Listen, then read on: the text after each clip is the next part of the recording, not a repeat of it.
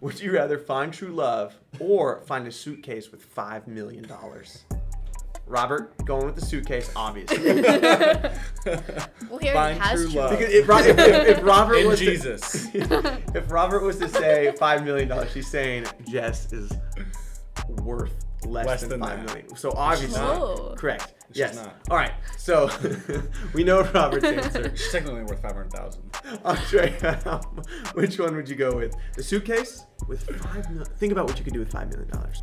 Think, about what you could do with true love. Just hang Yeah. out. Oh my God. like watch movies together. Okay, wait. What if what if what if your true love had five million dollars? No, no, that's They're a like little- rich. Like they're That's rich. No, no, no. Your true love is like the same like economic status as you. Like coming in with Tenth grader. I've Right got now. I've got ten bucks. Keep it right now. yeah. You answer first. Oh, I'm going. Oh, You're I'm really going with leaning the- towards five million dollars. Yeah. Because I I'm, knew it. I'm single right now, and I'm pretty happy. And what if I just didn't find true love? I just found close to true love, and had five million dollars. That's not bad. That's not too bad. I'll take true love. Andre, are you I not would. going to answer? Oh no, that's that's so tough. All right, next question. Would you rather be fluent in every language but not be able to travel, or Oh. be able to travel anywhere but not learn a word of a different language? Okay, let's say I'm a surgeon, right? Okay. And I speak all the languages, but fish. people just come to me, so I can just speak language, and you get more job opportunities.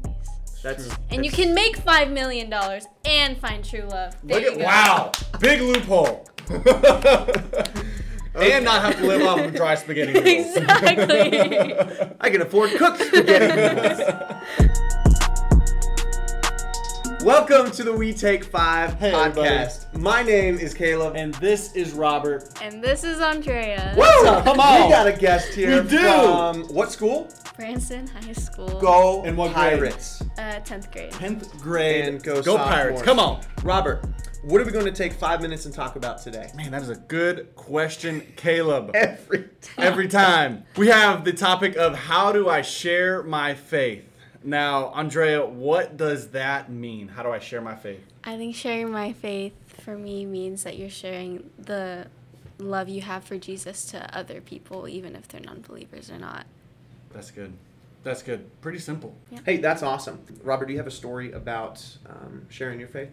Uh, I have a not a successful story. Same. Of how I shared my faith. Um, it was actually a week ago. I was walking into the bottom doors of the well, and there's a guy sitting down by the fire pit.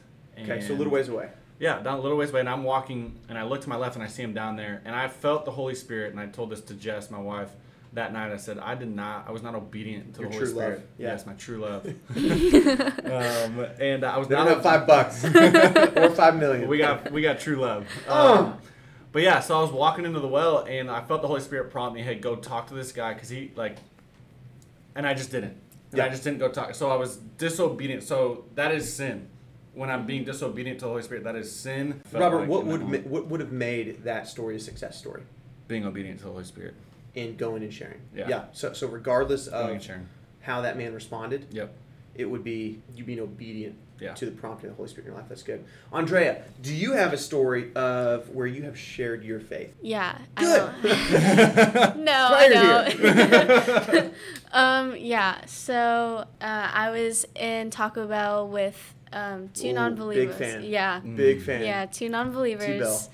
And um, and um, we were eating, like talking, you know, Mhm. as people do Yep. Yeah. normally in Taco Bell. Yeah. Um, and And you were probably had the fire sauce, but they had the El Mild. Diablo. El Diablo. sauce. And you're like, oh, devil. keep going, keep going, please. Okay. and my uh, one of them were like they were they were like so I've been like I was been so tired lately and like I can never get up. And they're like but I like prayed.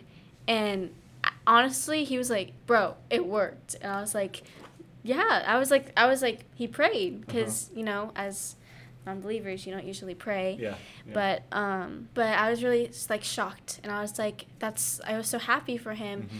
but the other non-believer was older and they were kind of just disregarding that praying helps Mm. and i was like I didn't know what to say. I kind of got angry instead of trying to love on them and like not like not I didn't do it. I didn't handle it in a very good Yeah. way Okay. because I got angry and I was just like I was like he's finally like this other person that I've been trying to turn his life to Christ and praying for has finally prayed and realizing that like praying does help but this other person over here is disregarding everything I'm saying because they are an unbeliever and we left Taco Bell unhappy and very full.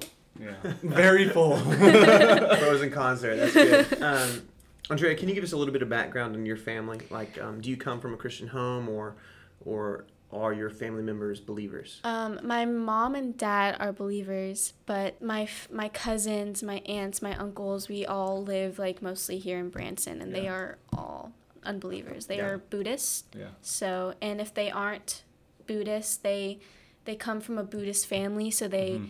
are Buddhist, but they don't practice their faith. So they're just kind of confused Mhm. in a Mhm. way. That's- Wow. Yeah. Okay, that's good. Um, Robert, can you break down for us what it would look like to, um, according to really Scripture? Yeah. I mean, what's this idea of sharing our faith? Man, the first thing I think of, 1 Corinthians 3 6. Paul is writing to the church in Corinth, and he's saying, Hey, I, Paul, plant, and Apollos waters, but God brings the growth.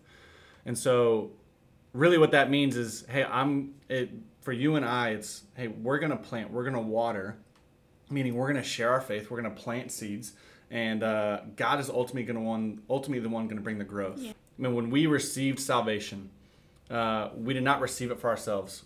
Once we received salvation, we received eternal life, yes, but we also, at that point, uh, have an obligation to share. Our biggest type of suffering is not, you know, suffering from food, not suffering from uh, water, not suffering from human rights. It's suffering from uh, eternity.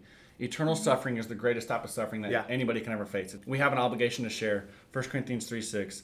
We plant and water, but God is the one who brings the growth, which is what Andrea was saying too. Like, just, I mean, we need to be praying, and because when you pray, you're giving up to God. Like, hey, I'm going to be planting, I'm going to be watering, but God, I'm asking you to grow the seeds mm-hmm. that are being planted and that are being watering, and you bring the growth. Success in sharing your faith does not depend on their response. Yeah. Yeah, It's really on you being obedient to the Lord yeah, mm-hmm. And obeying the promptings that He's putting you to share your faith in the gospel with them. yeah. So, here in closing, guys, I have a question for the listeners. When is the last time that you shared your faith? Was it last week? Was it years ago? Was it, um, man, I remember I did it, but I don't remember when it was.